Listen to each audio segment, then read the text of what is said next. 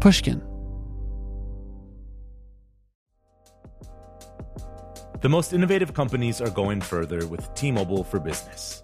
The PGA of America is helping lower scores and elevate fan experiences with AI coaching tools and 5G connected cameras. AAA is getting more drivers back on the road fast with location telematics. And the Las Vegas Grand Prix is powering race day operations with 5G connectivity, giving fans an experience at the speed they deserve. This is accelerating innovation with T-Mobile for Business. Take your business further at t-mobile.com/now. Did you know some travel credit cards offer 10 times points on your spending? Don't miss out on big rewards for your next trip. NerdWallet lets you compare smart travel credit cards side by side, curated by an expert team of finance nerds. What could future you do with better travel rewards? A free flight? A room upgrade?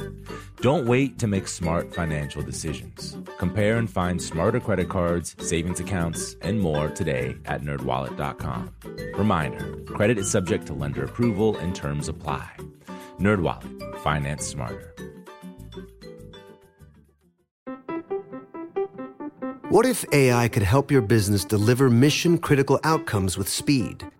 With IBM Consulting, your business can design, build, and scale trusted AI using watsonx and modernize the way you work to accelerate real impact. Let's create AI that transforms your business. Learn more at ibm.com/consulting. IBM. Let's create.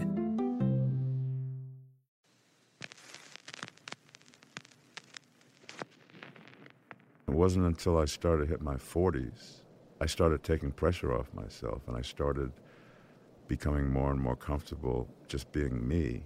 But in the early going, I mean, I went from caveman to hunchback to beast to whatever. I mean, there, there was an, there was a lot of it, and I became known for it, and became, you know, the only time I was considered for work was if you covered this shit up and turned it into something else.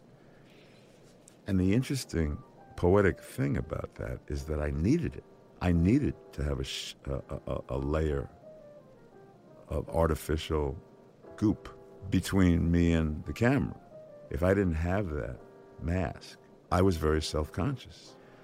And, and how cool is it that I got a chance to be an actor under those circumstances because those are the only ways that I was comfortable enough to be an actor. That was Ron Perlman. I'm Sam Fragoso, and this is Talk Easy. Welcome to the show.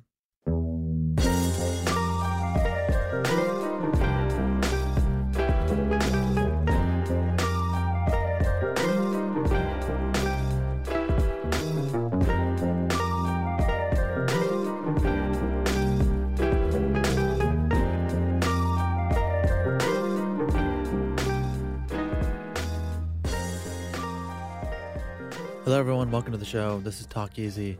Uh, if this is your first time, uh, thank you for being here. If you have been here before, welcome back. Uh, I want to say at the top a big thank you to all those who have donated to the show in the last couple of weeks. Uh, we are a non for profit, independently run and operated program, which is really just a long way of saying that uh, everyone who works on this show, and there are uh, a handful of people are doing so because they like to do it and are not getting paid, but because they believe the thing we're doing every week uh, means something. So, uh, if this show has meant something to you in uh, the last few weeks, in the last few years since we started, you can donate to the show at talkeasypod.com slash donate. We're on PayPal and Venmo at TalkEasyPod. And uh, if you cannot make a financial contribution, which I know Many cannot. It is a hard time right now. Just sharing the show on social media really does help us out. Anyway, um, now that I got through all of that, uh, thank you again for those who have contributed. Today on the show is Ron Perlman. Uh, Ron is someone who is actively political on social media and politics, despite um, our engineer Tim wanting me to talk more about it, is something I have avoided. But since the debates happened uh, this past week, we opened the show talking about, I don't know, general reactions about the Democrats coming in to uh, fight Donald Trump. And, and, and Ron Perlman, um, I want to give credit to him at the top. There are many actors who have a huge platform, and very few really use that platform to support and promote democracy. And I know that sounds simple, but he has been fighting this fight for a long time. And uh, he's also been fighting the fight of just middle dramatic, uh, serious cinema. Although he is known for the Hellboy uh, series and the Blade films, and you know started out in Beauty and the Beast, in recent years he has been someone who is supporting and making independent films. If you're familiar with the market of independent films, you know that there's really not a market. So I want to thank him for coming on. Uh, it was a real pleasure to sit down with him and uh, go through, I think, some very important moments in his life and career. And uh, I, we hit on really the moments that have defined him and that have made him both the man and the actor that he is today. So, uh, without further ado, here's the one and only Ron Perlman.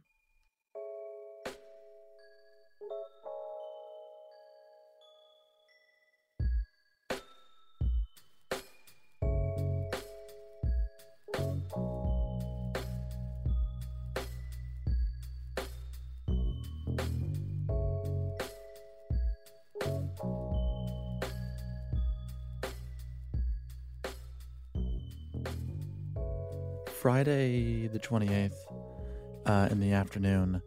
Yesterday, I assumed you watched uh, the debate. I watched that one and the one uh, that preceded it. Yeah, as did I. What do you make of it? How are you feeling? I feel um, like there's some real deal stuff going on there, and there's just some, a lot of bullshit, a lot of, you know, a lot of people um, needing to get noticed and uh, looking more and more pathetic. with every flagrant attempt that they make. But it was nice to see, you know, uh, how quickly the field is going to narrow because mm-hmm. I think that if a lot of these people had any fucking brains at all, they just start dropping out. Like you know, the people at the uh, at the outer rim of the debate, you just know that there's no chance. They have no chance, and I think they know it. Mm-hmm. But they're clearly selling a product or themselves. Mm-hmm. So they have every incentive to stay there because it's good publicity. But the people at the end, I was like, man. Yeah, you know. Also, you know that a lot of them are running just to you know enhance their brand, uh, end up with a cabinet position, mm-hmm. maybe vice president material. But you know, which there's a sort of a um, a cynicism to that that uh, we don't have time for no. in the Democratic Party right now. I know you're a Kamala Harris fan, and we're not going to talk about politics very much, but I feel like it's on everyone's mind right now after the last two days. Uh, what did you make of her last night? I thought she was Kamala. You know, I thought that um, she really galvanizes a great deal of. Uh, uh, there's an energy force around her, which she usually rises to and mm-hmm. she I thought she managed to rise. To, I'd give her an 85 in terms of uh, her potential. This aura that surrounds her, which is why I'm a fan of hers on a lot of levels.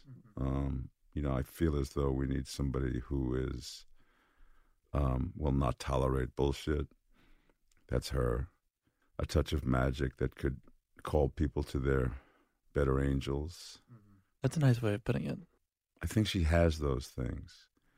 But what she has in spades is, you know, the ability to wipe up the fucking floor with Donald Trump. Yeah. And she will once she's the nominee. I'm pretty sure that it's going to be her. You saw aspects of why Joe Biden is the front runner, but you also saw aspects why he's never won an election before. Mm-hmm. We, we, we found ourselves in a time where there's no room for any old guard. We need somebody that's going to shake shit up and be an antidote for you know what a lot of us have have identified as intolerable in mm. terms of you know the damage that's been done to all the things that make the country great, all the things that make the democracy great. You know, um, and we're not always great, But the aspirations that we have are, and this guy has shit on all of them, and needs to be. He needs to be put away. He needs to. He needs to pay for his sins. Uh, Do you think there's any chance that he will serve any amount of time? I think that the biggest mistake he ever made was running for president. He he he has done things in the light of day that need to be answered for. Treason is a big deal. Um, I'll say this one thing: Jimmy Carter came out and said he was never president. He didn't win anything, and I've been tweeting this for two over two years now, because during this whole impeachment discussion, I've been the lone voice that I could see on Twitter because I follow a lot of really cool people Mm-hmm. who has said you don't impeach somebody who never rose to the to the office. He's not president. He was installed. He didn't win any election. What you do with a person like that is you annul the two years that they spent packing the courts, you know, making the rich richer, bringing back Nazism and racism and stuff. You annul that as if it mm-hmm. never happened because it happened illegitimately. And Jimmy Carter came out today, and, and, and, and the follow up question from the reporter was, Are you saying he's illegitimate? And Carter's response was, Well, since I can't retract what I just said, dot, dot, dot. First major public figure who has finally affirmed what my position has been all along is that he didn't win anything. He didn't win Wisconsin. He he may not have even won Ohio and Pennsylvania. He definitely those last few electoral votes that put him over the top. He didn't win those states. Those mm-hmm. states were rigged. That that flies in the face of of the democracy. I mean, voting is the one thing that separates us from the savages. You know, one man, one vote. He's reinvented corruption in a way that this country's not even prepared for. I really believe that he will uh, lose, and I think that's the only way that he can be removed. I, I, I don't. I think like we're too far down the line to impeach him, or in, I, I like what you're saying, but he needs to lose in front of people. That that to me is like the the best defeat. Mm. Well, I mean, there's an awful lot of very bright, very wonderful, beautiful people who have been sitting here, you know, hijacked by this guy who have no idea what to do.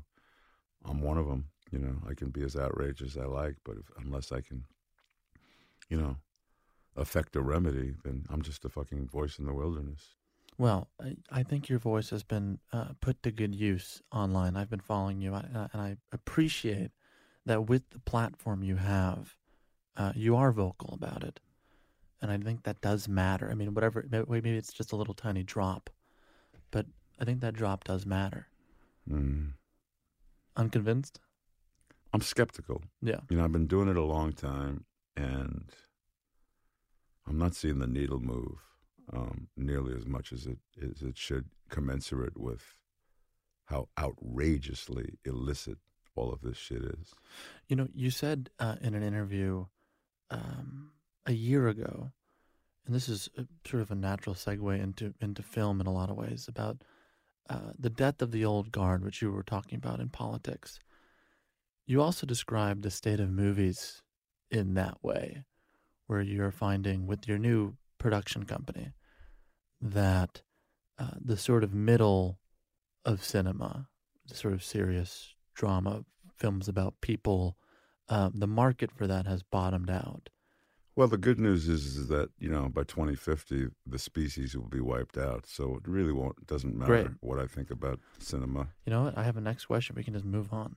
Um, I mean, one sign after another that you know we're we're on track to be the Roman Empire. You know, where, where we, we we did our 200 and some odd years, and now it's just we're we're, we're going to eat ourselves through excess and uh, taking our eye off the ball of what's truly precious and what's truly important and what's truly beautiful.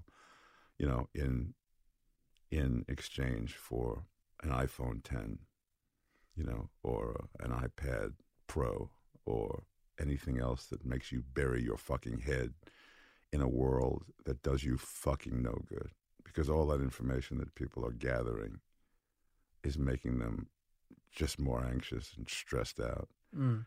And nobody's ever being reminded of, of the things that culture was originally designed to do, which is to not anesthetize you. It's the opposite. I mean, you know, the movies that the big studios are doing are designed to just completely distract you and anesthetize you by inviting you into worlds that don't exist, that have zero to do with the human condition. And cinema, well, like most great culture, was invented in order for us to explore all of the aspects of ourselves the good, the bad, the ugly, you know, and everything in between the, the, the, the righteous, the sanctimonious, the, the corrupt, the violent, the, the loving, you know, all of that, those things that, you know, make up the network that, that, that exists in all humanity.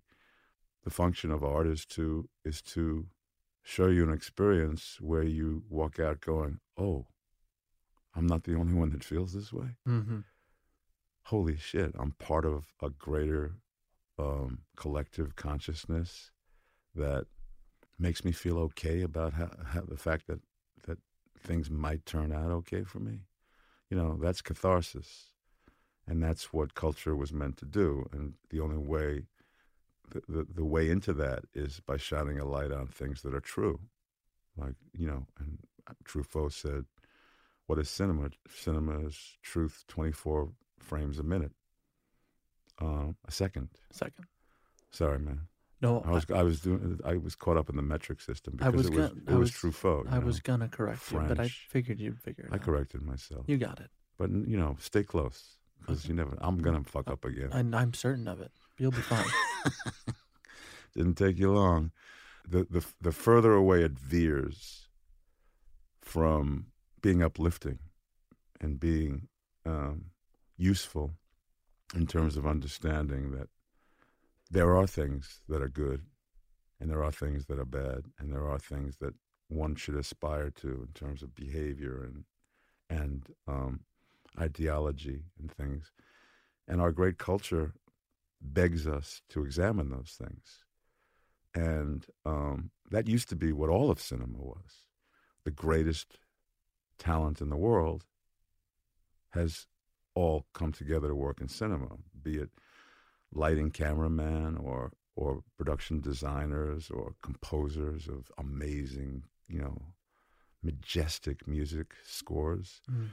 filmmakers who've, you know, invented a whole pictorial way of shining a light on the human condition, actors who are so involved in you know, immersing themselves into the behavior of what you're watching, that you actually think that these people really exist when they're nothing but characterizations of some writer's imagination. It's a glorious thing when it's done well. And it's been cheapened and bastardized. And, you know, my problem is, is that I'm old enough to have seen it when it was still glorious Why is that a problem? it's a problem because when I try to explain this excitement to, say, my kids who don't have any of that frame of reference, Mm.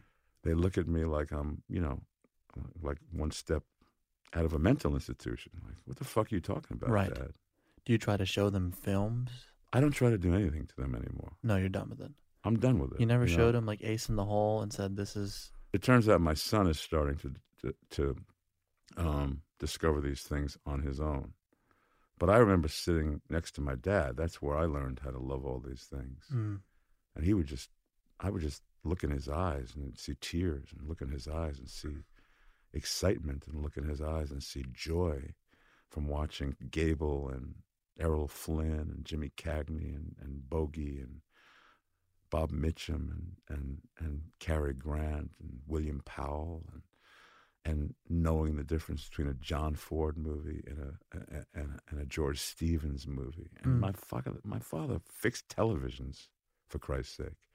But there was something that he was able to lose himself in, in watching these great filmmakers strut their stuff and give him a real kind of like antidote to getting banged around all day, you know, and what he needed to do to make a living. Go home at night, you know, watch the adventures of Robin Hood or uh, Casablanca. Mm. And I'm good now, man. I'm good. it's a fucking good. It's a good. It's a good night. It's a good life. You know. So, But um, you and there's I- a power to that. You and a I are glory. 40 years apart. And I had a very similar experience with my parents watching Bogart or, or, or watching, uh, for my dad, my dad loved watching Scorsese films, you know, and I watched my dad cry during Raging Bull. I watched my mom cry during Fanny and Alexander. I mean, we are, although different generations, I don't think it's all gone. I, I hate to be so, because I'm, I'm also, I want to direct and I want to make, and to be cynical about it. I'm not saying you are, but to be cynical about it, it seems like the easy answer to me. But I think your career is a testament to wanting to make stuff that matters and that means something and that is a reflection of the human experience. And I think there are enough people of my generation, however bastardized and desensitized we may be, that also want that. I don't want to throw it all the way in the trash can yet, is, is kind of what I'm saying. Well, you got to show me, man, because if you know, I, I think you alluded to the fact that you read my book, Mhm. and you know, the last two chapters of that shit is like before you can build anything new, you're gonna have to tear every fucking thing down. And when you're willing to tear everything down and say enough of this bullshit, enough of these Marvel fucking movies, enough of these men in fucking spandex, and just say I'm not going that direction, no matter Mm. how much they pay me, no matter how easy they're going to make my life, then now, now we're talking. I've tried to do it over the last six years with Wing and a Prayer, the, my production company, and I've had my heart broken because I'll make a, a film, and I've made a couple of stinkers, but I also made a couple of cool ones. Do you know when they're stinkers? Oh yeah. I mean, you know, I know when they're stinkers, and I, and I know how they got to be stinkers because you, you know, I was there for all the sausage making. You know, Mhm. from the getting a first time filmmaker who you think is ready and find out that he's not, and and having to raise the money and find out who you're in bed with, and you know how um, stinky their agendas are. Mm-hmm. I mean, there's a lot of ways to go wrong when you're when you're building something that has as many moving parts as a movie. I made a few good ones that no one saw because the the the, the system is not set up for anything small. I mean, occasionally something breaks through, like the Green Book breaks through. There's always one or two or three of those a year. But even that wasn't that small. I think the budget was 25, 30 million. I Well, mean, there you go. I mean, so yeah. I mean, I'm making movies that are a million two, a million five. mhm. two, three, but there's nothing but love on the screen, and you know witticism. I think, and it's as if they were never made. At the end of the day, because there's just no the, the the marketplace has shifted away from having those things have any value. Now, like I made a movie called Asher Mhm. that movie, if it was made in, in the 60s, late 60s, or, or all throughout the 70s, would have had a nice budget. Yeah, I thought that was interesting. I I, I saw it.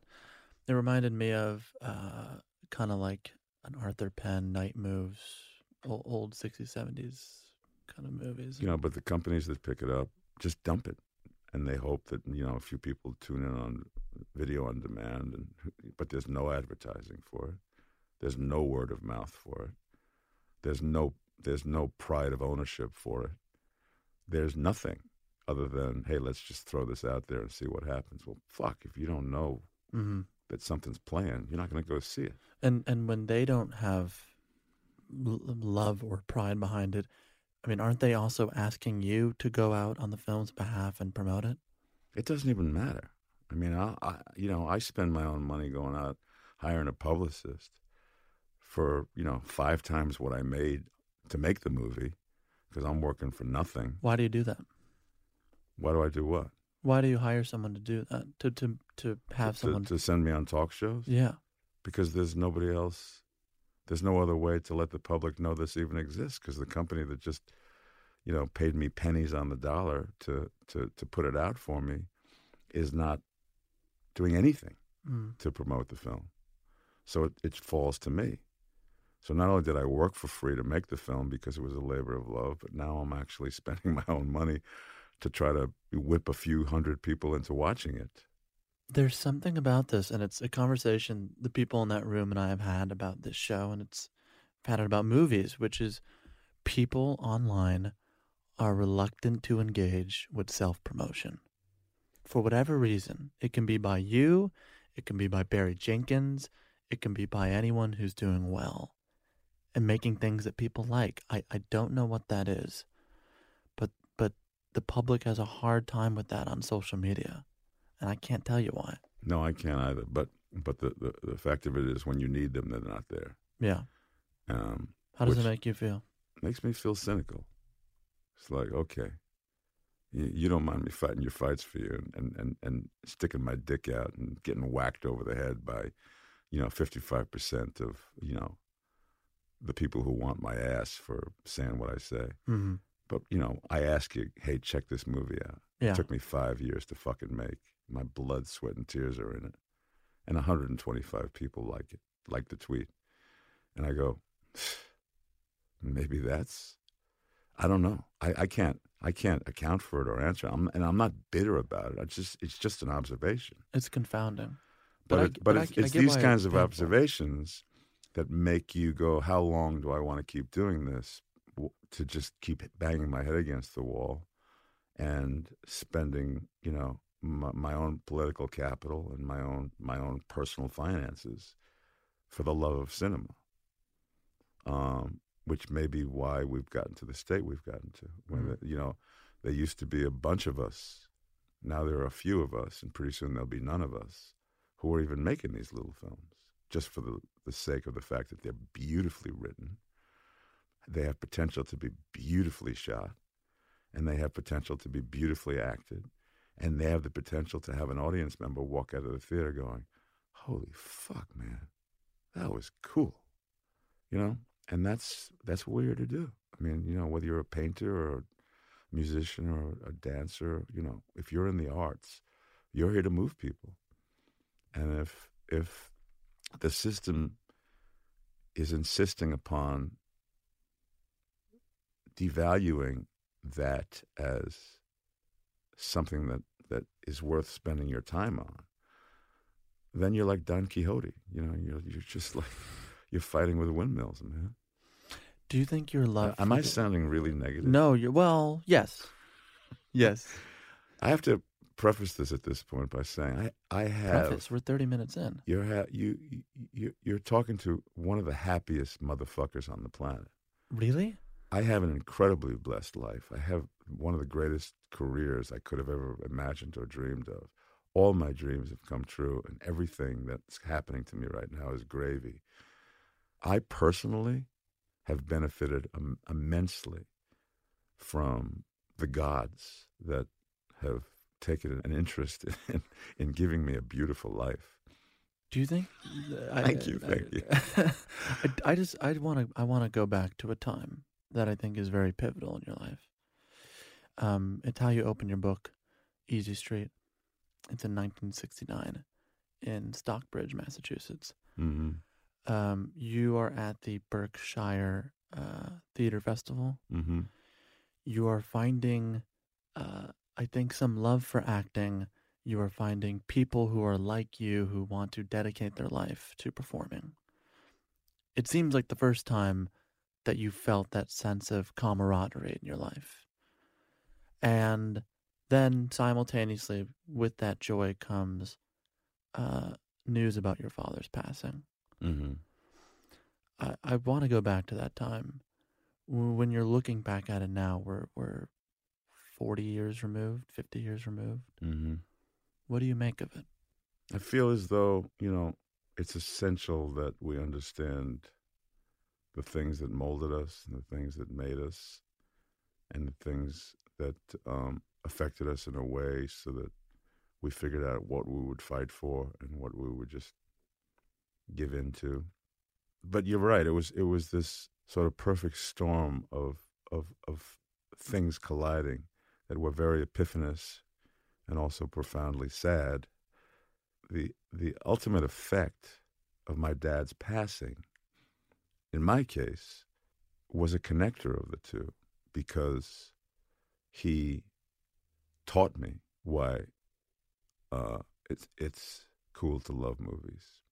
He taught me why it's cool to love Sinatra, Count Basie, Benny Goodman, Glenn Miller. You know, he taught me my whole aesthetic. He taught me why it was cool to go to Yankee Stadium and watch the greatest team who ever played in the 50s.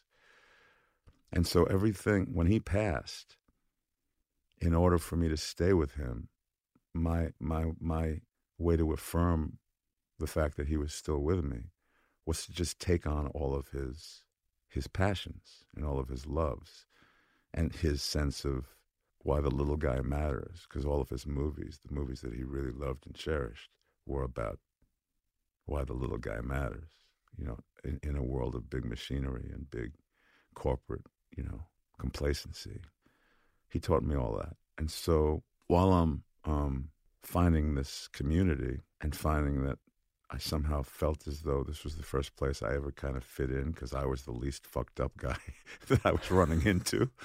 Um, like Is that there true? Was, yeah, there was so much neurosis everywhere I looked. There were so many people who were just so fucking, you know, misdirected and and needy and and and you know, using, anesthetizing them. I mean, you know, just everything you could possibly and it all came out of this this most complex network of neuroses you've ever seen. You didn't have any of that? No, not me. I was beautiful. I was I was perfect. No, I'm saying it was a, it was it was a, it, I fit perfectly into it. Mm. But I was not. I mean, I used to think I was the king of neuroses until I met people in the theater, and I said, "This is my community. Right. This is where I get to feel normal." So that's happening. And then there's a passing of a torch that is a sort of, sort of a quasi spiritual man to man teaching a man how to be a man. Love for certain things that are very very life affirming very very beautiful very joyous. Like listening to sinatra sing. You, you you should have seen the look on my old man's face. And we had ever i mean i was born in 1950 so the greatest album ever made which is Wee small hours of the morning came out in what 52 53 we had every sinatra album the day it came out and my dad made $12000 a year but somehow he found the money to get the, the day and date release of every sinatra album. And sometimes somehow he found the money to get the day my fair lady came out. Mm. the, the, the, the, broadway um, you know recording west side story Carousel, all of it. That's what that's what gave him joy. Music Man, and he, I would sit there and watch his face while he listened to this stuff, and I would go, "Wow!" I didn't understand it yet. I just knew what it was doing to him, and how happy it made him, and how how transformative it was for him. He was fueling me with with an outlet for where to put this newfound position I was in of like, okay, you're in a you're in an expressive world. You know, what does it what does it look like aesthetically?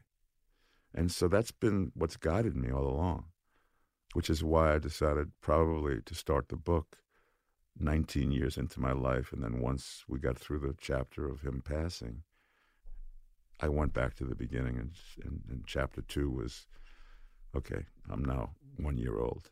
Mm-hmm. You know, I'm, he's he's walking me as soon as I could walk to Yankee Stadium, which was like a, a 45 minute walk from our house. When you're 19 and, and at this festival, you meet a, an actor, a man named Richard Lynch. Hmm. Who I just watched two nights ago in Scarecrow. I've not seen this. What? I haven't seen. You haven't seen Scarecrow? No, I haven't. It's Gene Hackman's favorite performance that he ever gave, and that's saying a lot because he gave a lot of great performances. Okay, I need to add that. I need to add that. Yeah. You know, you describe yeah. this man as uh, someone who was rising, someone who was uh, seemed to be anointed, and going to be the next star in in, in movies. he was reluctant and um, had problems with drugs. And your job at the time was to make sure that he got to the theater and was not on not drinking vodka and, and to perform. I, I, this person seems important to your life, and it seems like uh, an experience early on in your life where you got to see what this could look like if you do this, if you act a certain way. Is that right? Is that fair to characterize? Yeah. I mean, it's very fair to be characterized that way. I mean, what Richard was to me was this very complex, very tragic figure because he was he was uh, self medicating on on a a gargantuan level. But you can see anybody who really looked in his eyes when he was pleading for me to go, come on, Ron, we stop it. Just one little stop on the way to the fucking theater to get there for a half hour to put his makeup on and be ready to do the show at eight. My job was to make sure he didn't stop in any liquor stores. And he got me to stop every fucking night. How did he do that? Because he was beautiful and he needed it. He needed it to have the fucking balls to get on the stage. I may have been wrong by being, you know, his enabler, but I went with him on that. And I would watch him perform in the shows, and he was able to do it. He was able to give a brilliant performance night after night, even though I knew he had a third of a bottle of vodka under his belt. If it got to the point where he wasn't able to go on, maybe I would have insisted that. But I was too weak. I was not a guy who you could should have given that job to to like fucking you know be the keeper of a guy who was as powerful as Richard Lynch. But there was something incredibly painful about his existence, which is why he was self-medicating. And I was, I was, I'll be damned if I was the guy that was going to prevent him from cushioning the pain. When you get anointed and you're about to become the next big thing, mm. and your first move is to set yourself on fire in Central Park and burn 90% of your skin, which is what Richard did. Mm-hmm. We're talking about a guy who's a truly tragic figure because there was something about the pressure of finally getting all the things he dreamed of that freaked him out. So all of that was wrapped up in this very complex love for one of the very first professional actors I ever got a chance to hang around. But was there any part of you that saw Richard and thought, my God, the thing I want to devote my life to could push someone to that state of mind? Mm. No, of, of course. I mean, it's a tricky, it's a tricky thing, you know, um, navigating your way through this art form, which is also, you know, a business. You know, they're very, very difficult bedfellows, art and commerce. And if you're great at one thing, you're probably really shitty at the other. but you're going to have to be forced to find a way to make those two things, you know, in sync with one another in order for you to have a long, productive life. And and then what I discovered um, in my late 30s, when I had my very first bit of success, is that when you start to make money and you're successful and you're in and you're truly in the public eye, that's when it really gets hard. Mm. Because that's when it gets to be really easy to fuck up and really easy to like you know, burn bridges and, and, and, and blow friendships. And did you do that? Um, a little bit. Yeah, I have a I have a I have a self destructive uh, tendency.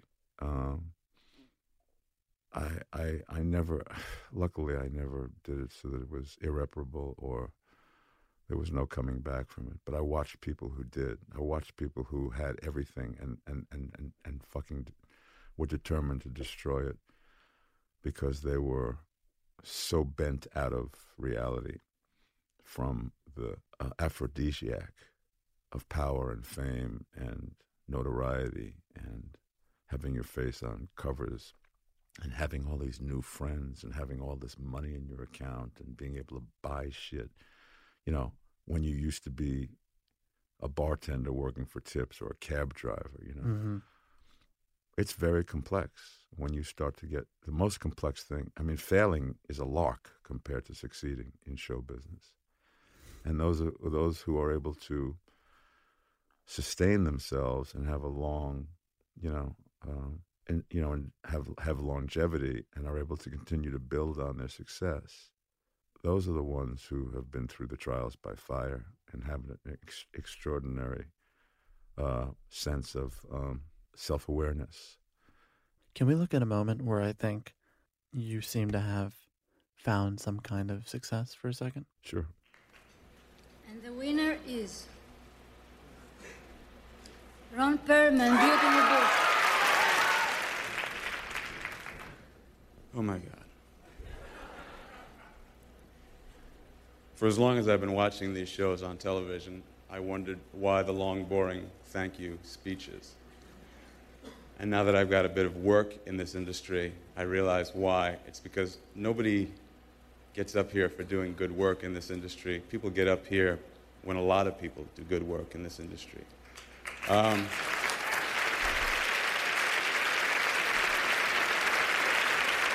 so, with your kind indulgence, thank you, Kim LeMaster and CBS, for your faith, Tony Thomas and Paul Witt for your exquisite good taste in projects, to Linda Hamilton for your beauty without and within, to Rick Baker and Margaret Becerra for turning this into a romantic hero.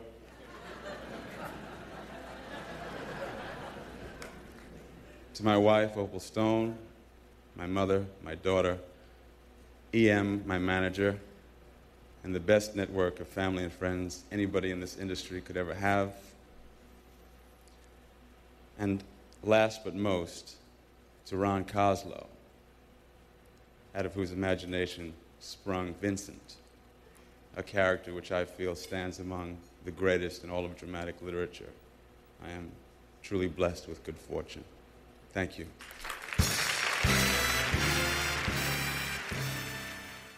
So you got a question? What do you make of that, watching it now? I always have problems uh, with moments like that, you know, watching them going, oh, what an asshole.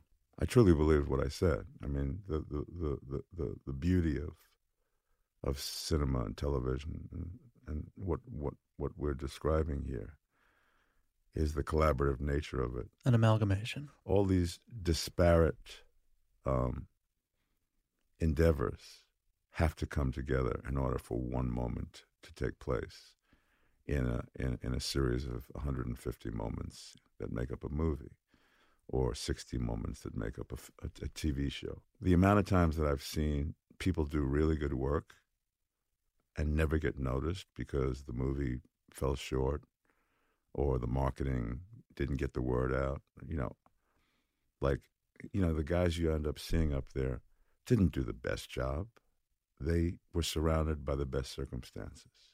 That part of of that acknowledgement was true then and it's true now. Mm. And that's that's that's pretty beautiful endeavor. You know, something else you mentioned here.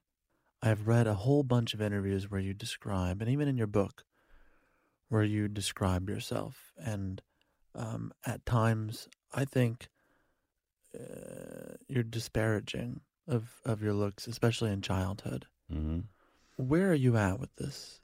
I'm at peace. I'm I'm finally um, very very comfortable in my own skin, and very non-judgmental about whether I'm good enough or right enough or. Um, These were concerns you had uh, throughout the beginning of your career. yeah, and they were subjective. They were, they had nothing to do with reality. I mean, I you know you realize. I mean, look back in, on that footage. You know, when I said turning this into a romantic lead, I was very confused, to be honest with you. I'm seeing a guy that looks pretty good. It's but, pretty but I didn't, handsome. f- but I didn't feel real good. you didn't think you were handsome then? I didn't. And it wasn't until I started to hit my 40s that the I started taking pressure off myself and I started becoming more and more comfortable just being me and not as caught up in, in some sort of wiring must have gone wrong when I was very young that made me feel that way. And I'm convinced of that now. I don't know what it was, and I'm I'm not that particularly interested in in going back and figuring out and exercising it because it's been exercised. It's been exercised by the fact that I I got to be old enough to watch it all of it all that bullshit fall away. Mm. And you know, to to start liking myself and be, be being comfortable enough with myself. But in the early going, I mean, I went from caveman to hunchback to beast to whatever. I mean, there, there was an, there was a lot of it, and I became known for it, and it became, you know, the only time I was considered for work was if you covered this shit up and turned it into something else. And the interesting poetic thing about that is that I needed it. I needed to have a, sh- a, a, a layer of artificial goop between me and the camera in order for me to disappear into the character. If I didn't have that mask, I was very self conscious because I didn't, I was uncomfortable with me. And, and how cool is it that I got a chance to be an actor under those circumstances because those are the only ways that I was comfortable enough to be an actor. Mm.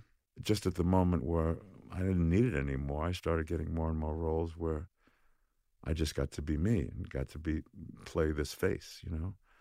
So uh, that's one of the reasons why I consider myself so blessed is because somebody took me by the hand and said, "Okay, we're going to make this real easy for you. Mm.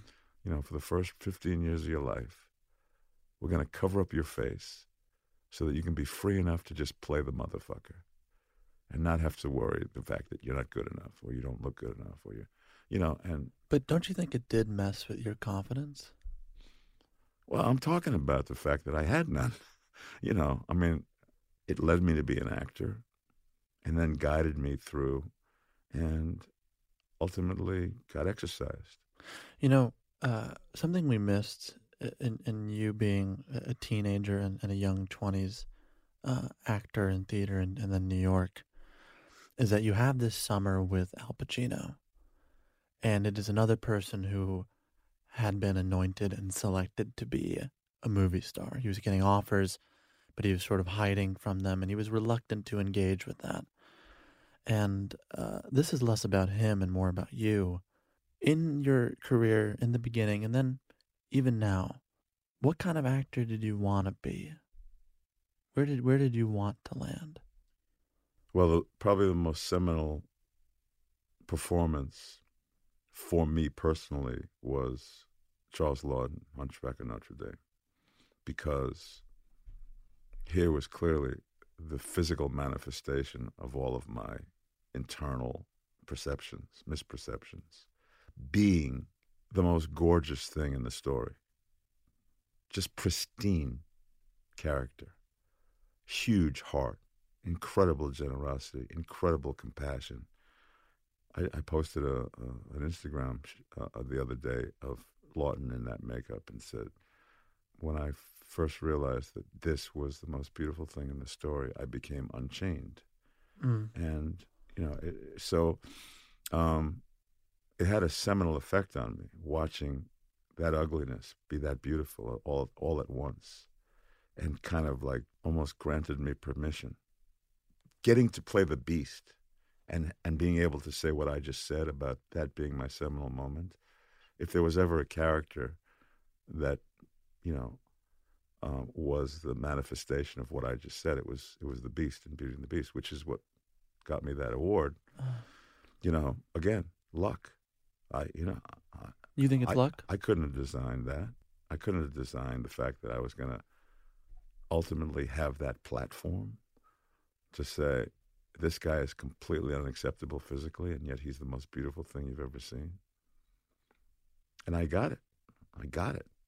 And it gave me wealth, and it gave me notoriety, and it gave me that award. And, you know, it's like, holy shit, how lucky can you get? when guillermo del toro wanted you for hellboy did you think that was luck Um, I thought it was too good to be true. My first reaction was, "Holy shit, that's that's a beautiful sentiment." But it was quickly replaced by the fact you you know that nobody's going to give you the money to make this movie if you insist that I be the lead character. And I sang that refrain to him for seven years, not knowing that for seven years he he would you know, go into meeting after meeting after meeting and say, well, uh, yes, I like The Rock. Yes, I like Nicolas Cage. Yes, yes. But no, I have to make this with Ron Perlman. And I didn't know he was doing that because every time I said, Guillermo, I understand what you'd like to have happen, but we don't live in that world. You have to just make the fucking movie. It's too good a movie to not make.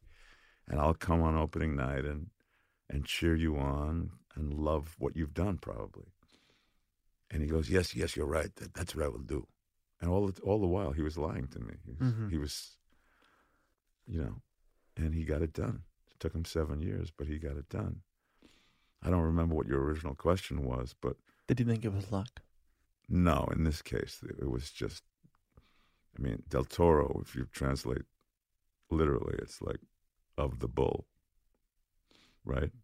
So there was a lot of bullheadedness in those meetings when to finally pull that shit off because that was that was the impossible.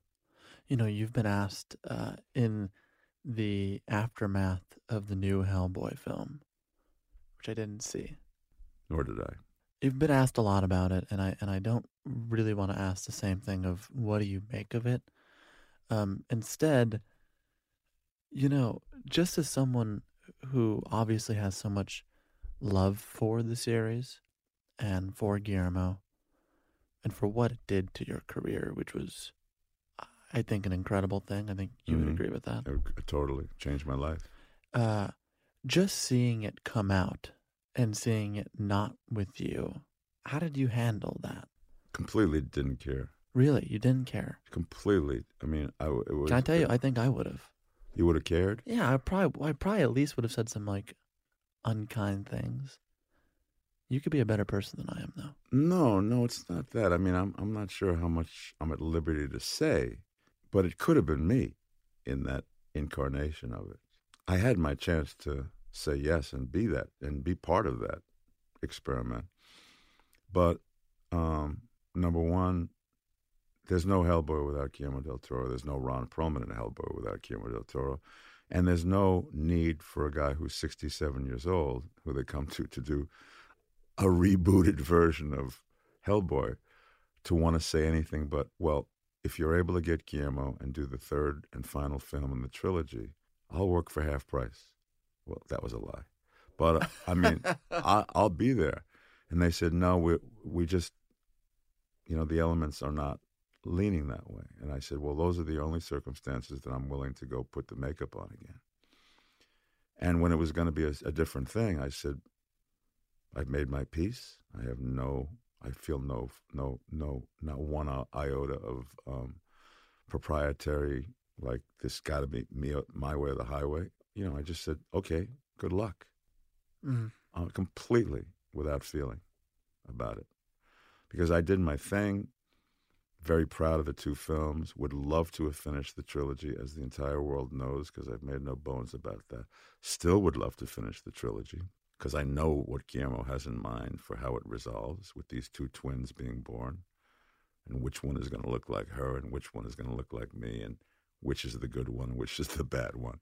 You know, you can do the math, knowing, you know, how Guillermo feels about these issues, and knowing that you know that that there's there's a reckoning coming because the oracle says that Hellboy only comes onto the earth to destroy mankind, and what wins out is it nature or nurture, and it's going to be the ultimate Nietzschean struggle between nature and nurture is how the third film would have played out. It would have been fucking epic.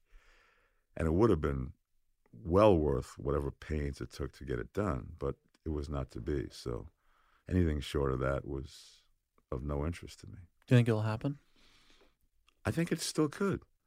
I think it still could. I think anything's possible. I mean, look at the. We're, we're, I mean, how many versions of Charlie's Angels are we going to fucking see before they before they say that's enough? I think we're on Spider-Man 10 at this point. Yeah, anything's. I mean, you know, if somebody thinks there's money in it, fuck yeah. Um, we started this conversation uh, a little bit pessimistic about politics, and then we were a little bit pessimistic about movies. Um, but I want to I want to know for you, uh, with whatever is left, however long you want to keep fighting this fight, which you mentioned that you're fatigued by, what would you like to do? What would you like to do with your company? What would you like to do as an artist? Well, the good news is that it hasn't it hasn't taken the wind out of my sails at all. What I was describing to you was frustration, not fatigue. People still have a great appetite for great storytelling, so it moved to television. Like I, you know, the last three TV series I did were fucking awesome. You know, amazing writing, great humanity, really edgy, and, you know, dangerous, uh, interesting, nuanced, all the things that cinema used to be Mm. back in the 60s and 70s, and a little bit in the 80s. The there are no more Sam Goldwyn's or you know Harry Cohn. You know there are th- those Mhm. guys. There are no more Jack Warners. You know, you know there are Michael Barker's all right. there are CEOs. Sony Picture Classics, they do some things. Well, no, but that's that's an art house Yeah. company. I mean, they have a different mandate, and Fox Searchlight does still does exquisite projects. Yeah. And I just saw a movie that's well worth recommending called The Last Black Man in San Francisco. My friend made this movie. I'm, I'm glad you liked it. So there's still things that are that are squeaking through, but the but in in terms of the, the, the frequency of that, it's it's that's what's. But tel- television has picked up the mantle, and, and, and people are watching television in historic numbers. I mean, the amount of product that's coming through, either through network, cable, or streaming, is mind boggling. Mm. like 600 shows on, on TV now. And a lot of them are really great. And a lot of them are kind of like, feel like a Friedkin movie or, or a Brian De Palma movie, or, you know, they feel like the shit that, that made me want to start the company to begin with. So it's not as if it's not there. It's just not um, where it used to be. But you know, being kind of like at a place where legacy is um, part of the conversation, you know, and I'm way past the conventional age to retire. So everything I do now is purely, you know, fun and gravy. It's okay for me to to to battle some windmills and say, well, you know, it doesn't have to be this way. We can still make beautiful cinema. And I'll continue to do that. I mean, we have five or six things, small things in production right now, pre production, and another five or six things we're segueing to like $40 million movies. And I love producing. I really love the process of the moment you read a script and you go, holy shit, I got to work on this to, you know, this is what the, the poster is going to look like and this is how many screens it's going to play you know, and having something to do with every decision in the middle. So I'll never stop. Speaking of never stopping, till the end of your father's life, he played music. Mm-hmm. And uh, I want to read a passage here Okay. from uh, your book, which everyone should read. Thank you. My mom told me it was no different at the Tamiment, with Dad getting up on stage each night and doing these crowd awing drum solos. On that final night, he had the house on its feet as he moved the drumsticks like magic wands in his hands until the ultimate note. Near the finale, his stick hit the cymbal in the sweetest of tones, and then suddenly he was on the ground. According to my mom and the coroner's report, he was dead before he hit the floor, victim of a massive coronary. Is that how you want to go out? Yeah. Oh, doing what I love. I mean, that's the most poetic death. Um, how, here's how I want to go out. I want to die sometime between action and cut. I want it to be about 87% through the end of the movie so that it fucks up the production in such a way so that they can't go back and reshoot the whole thing. But they haven't finished it yet either. Mm-hmm. And I want all those motherfuckers to go, that prick. That's how I want to go out, baby. I like that they have to rework the whole movie now in the edit well, we can't recast him because he was the main. And he's 87% through. There's no going back. Um, Ron Perlman, it has been an absolute joy. And uh, I hope you get that for you. yeah.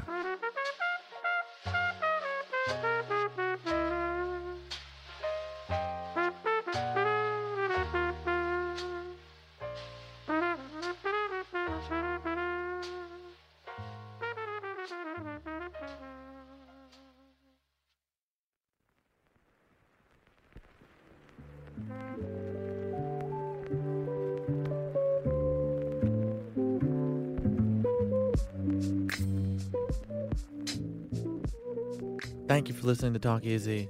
Special thanks this week to Ron Perlman. To learn more about him and our show, you can visit our site at talkeasypod.com. We're also available to stream on Spotify, SoundCloud, iTunes, Stitcher, wherever you get your podcast.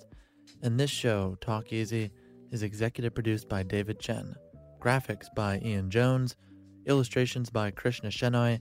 Our intern is Gani Zur. Our music is by Dylan Peck and Jin Sang. Our show was taped at York Recording in Highland Park by Tim Moore. Our associate producer is Ian Chang. Our producer is Neil Innes. I'm Sam Fragoso. We are off next Sunday with the 4th of July. I hope everyone listening uh, celebrates well, and uh, I'll see you back here after that. Have a good week, everyone.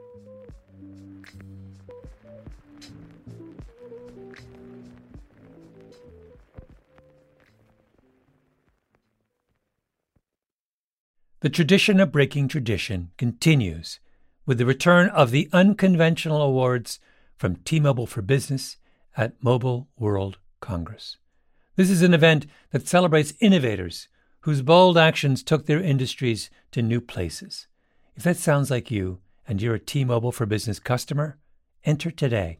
If you win, you'll be publicly honored amongst some of the most influential leaders in industry, and me, I'll be there too. Enter now at tmobile.com slash unconventional awards. See you there. Whether you're a savvy spender maximizing your savings with cashback rewards, a thrifty rate watcher seeking the lowest interest, or a travel enthusiast looking for extraordinary perks, Kemba Financial Credit Union has a visa to complement your lifestyle and unique needs. Apply today at Kemba.org to unlock a limited time 2% cash back on purchases and pay 0% interest on balance transfers for an entire year with a new visa from Kemba. You deserve a card that works for you. Restrictions apply. Offer ends June 30th, 2024. Musora is your access to online music lessons for guitar, piano, drums, and singing. You know, I love music, but I haven't picked up an instrument in years. You know why? I tell myself, I don't have time. Where am I going to find a teacher? Well, there's an answer Musora. Musora is the place where you can learn essential skills and techniques with more than a hundred of the world's best teachers and musicians and thousands of famous songs. You get seven days totally free to try it out, and then it's just $30 per month, less than a single private lesson. Just go to Musora.com, M U S O R A.com, to start a new musical journey today.